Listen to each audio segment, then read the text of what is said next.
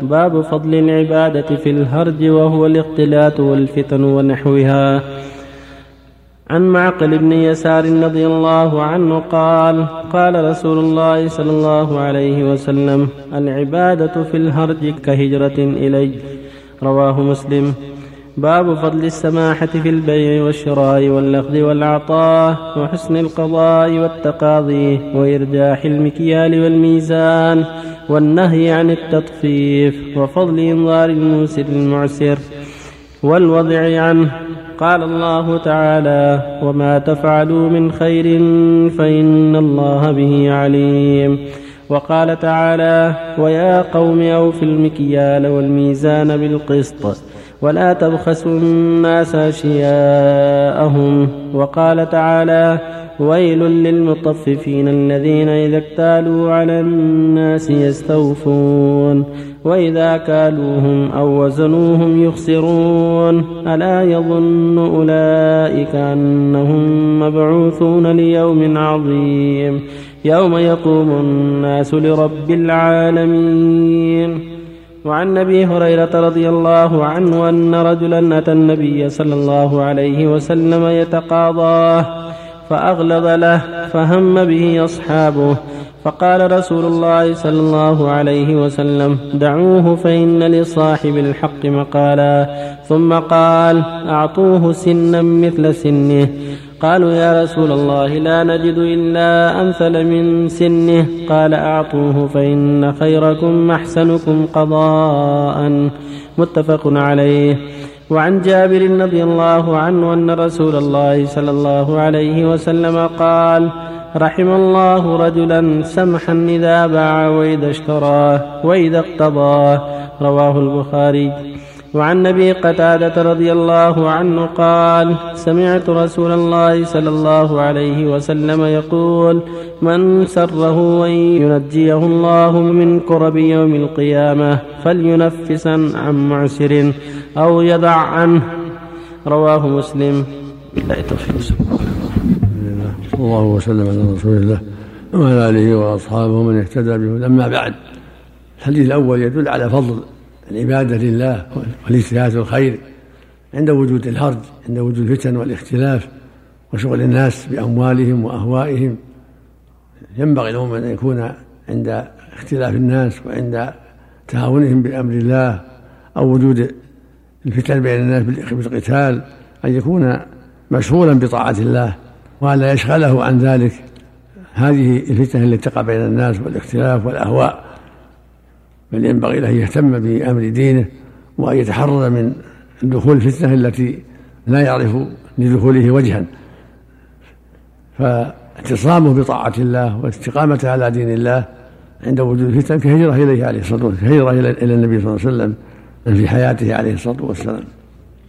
والمقصود من هذا إنه ما ينبغي المؤمن أن يتدخل في أشياء تسده عن الحق من قيل وقال أو اختلاف بين أهل بلد أو, أو, أو أهل قبيلة أو قتال بينهم ينبغي له إن استطاع أن يحل المشكل فليفعل وإلا فليستقم على دين الله وليعتزل الفتنة ولا يدخل فيها إذا لم يكن لدخوله فيها وجه شرعي. والأحاديث الأخيرة والآيات تدل على وجوب وفاء الكيل والميزان وأنه واجب على أهل الإيمان وفاء الكيل والميزان وعدم ظلم الناس. اللهم رب وفاء الكيل والميزان ودم المطففين الذين يبخسون الناس حقوقهم فالواجب على من يتعاطى البيع والشراء أن يتقي الله وأن يوفي في بيعه إن كان بالكيل بالكيل إن كان بالوزن بالوزن إن كان بالعد بالعد إن كان بالذراع بالذراع. لابد يتقي الله في ذلك لا يخون أخاه المسلم في بيعه وشرائه لا في المبيع ولا في الثمن. يتحرى العدل ويتحرى القسط في بيعه وشرائه بكيل أو وزن أو ذرع أو عد أو غير ذلك. قال الله تعالى أوفوا كيل اذا كنتم وزنوا بالقصاص المستقيم قال تعالى ويل المطففين الذين كان الناس يستوفون وإذا كالوهم ووزنهم يخسرون. وأخبر عن أمة شعيب أنهم عذبوا بسبب بخس المكيال والميزان فالواجب الحذر من ذلك لأنه ظلم وعدوان. والظالم ما لهم ولي ولا نصير. ويقول عليه الصلاة والسلام رحم الله امرا سمحا إذا باع سمحا إذا اشترى سمحا إذا اقتضى ولما جاءه رجل يطلبه دينا عليه الصلاة والسلام أغلظ له. فهم به الصحابة يعني أن يضربوه فقال دعوه. فإن لصاحب الحق ما قال. صاحب الحق صاحب الدين له ما قال. فينبغي الرفق به. وإعانة الذي عليه الحق على الوفاء ثم قال أعطوا سنا مثل سنه.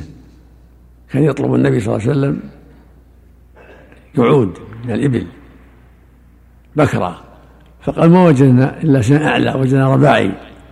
قال أعطوه رباعي أعلى من سنه. فإن خيار الناس أحسنهم قضاء. هذا فيه رفق بصاحب الحق. قد يتكلم. اللي صلح دين حقا على زيد قد يتكلم قد ما طالتني أو أخرت حقي أو ظلمتني. قد يتكلم بأشياء لكن يرفق بصاحب الدين صاحب الذي عليه يرفق ويقول إن شاء الله أبشر بالخير إن شاء الله أوفيك إن شاء الله. يتيسر الأمر. وإذا كان معسر يقول أنا الآن معسر سامحني يا أخي ارفق بي. المقصود يرفق بالكلام سواء معسر أو مؤسر لا يقابل بالكلام السيء ولهذا قال صلى الله عليه وسلم دعوه فإن صاحبه مقالا وكان قد أغضب للنبي صلى الله عليه وسلم ومع هذا قابله بالكلام الطيب عليه الصلاة والسلام وقال أعطوه سنا خيرا من سنه ففي هذا الجود والكرم وأن من عليه الدين إذا قضى أكثر قد أحسن أو أطيب يكون قد أحسن. رحم الله امرأ سمحا إذا باع سمحا إذا اشترى سمحا إذا اقتضى في جميع شؤونه يرفق ويقول صلى الله عليه وسلم إن خيار الناس أحسنهم قضاء فإذا كان يطلب عشرة وأعطي تحت عشر أو خمسة عشر فضلا منك من دون مشارطة بينك وبينه. بل أنت لما عند قضاء قلت أحسن جزاك الله خير. أنت أقرضتني أو أمهلتني. وهذه زيادة في مقابل معروفك وإحسانك هذا من شمل من شمل الأوفياء والأخيار. الإحسان والزيادة والفضل عند وجود الإحسان من أخيهم. ويقول صلى الله عليه وسلم من سره؟ أن ينفس الله من كرب يوم القيامة؟ أو أن ينجيه الله من كرب يوم القيامة؟ فلينفس عن مؤسر أو يضع عنه. والحديث الصحيح يسر على مؤسر يسر الله عليه في الدنيا والآخرة. فالتنفيس عن المعسرين بإمهالهم وإنظارهم أو الوضع عنهم أو مسامحتهم وإبراءهم هذا من أفضل الأعمال. والله يقول سبحانه وإن كان ذو عسرة فنظرة إلى ميسرة وأن تصدقوا خير لكم. إنظاره واجب وإن عفى عنه تصدق عليه وسامحه هذا أفضل. المقصود ينبغي يكون المسلم أخلاق كريمة في معاملته للناس في بيعه وشرائه وقضائه واستطاعه وفق الله الجميع. أحسن الله إليك. حديث معقل ما يكون خاصا بوقوع القتل؟ الفتن الفتن الخلاف فتنة الخلاف فتنة بين قبيلة أو بين الشعب. أو بين القرية. نعم. نسأل الله. ضابط الفتنة التي تجتنب اللي ما يظهر وجهها. اللي ما يظهر فيها الحق. أما إذا عرفت أن الحق فلان تساعد صاحب الحق. وينصر. ينصر إيه. ينصر أخاك ظالما أو مظلوما. المظلوم ينصر بإعطاء حقه والظالم يمنع. نعم. لو كان قضى قضى ما عليه من دين ولكن أعطاه زيادة من غير جنس الدين. ما في بأس. محسن جزاه الله خير نعم. يقول السائل إذا كان قرأ صيغه هذه بهذه الكيفية يقول هل يغير المعنى؟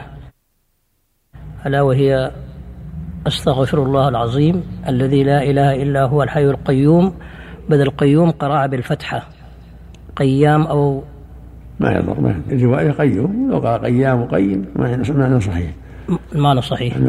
والسؤال الثاني أيضا أحد الإخوة المقيمين يسأل يقول هناك في مكاتب للمقيمين آه، مفتوحة لأجل أن يحولوا بعض المبالغ لأهليهم في بلادهم. آه، والكيفية آه، هذا صاحب المكتب مثلا يدفع إليه في كل رأس 100 دولار يأخذ منها مقابل أجرته 10 دولار. لأجل أن يحول هذا المبلغ لأهليهم في بلادهم بالنسبة للمقيمين يقول هل هذا الكلام جائز؟ يسمونه السفتجة ما في بأس إجرة التحويل ما فيها يعني السفتجة هذا ما في جزاك الله أجرة لهم عن تحويلهم كتبهم عملهم نعم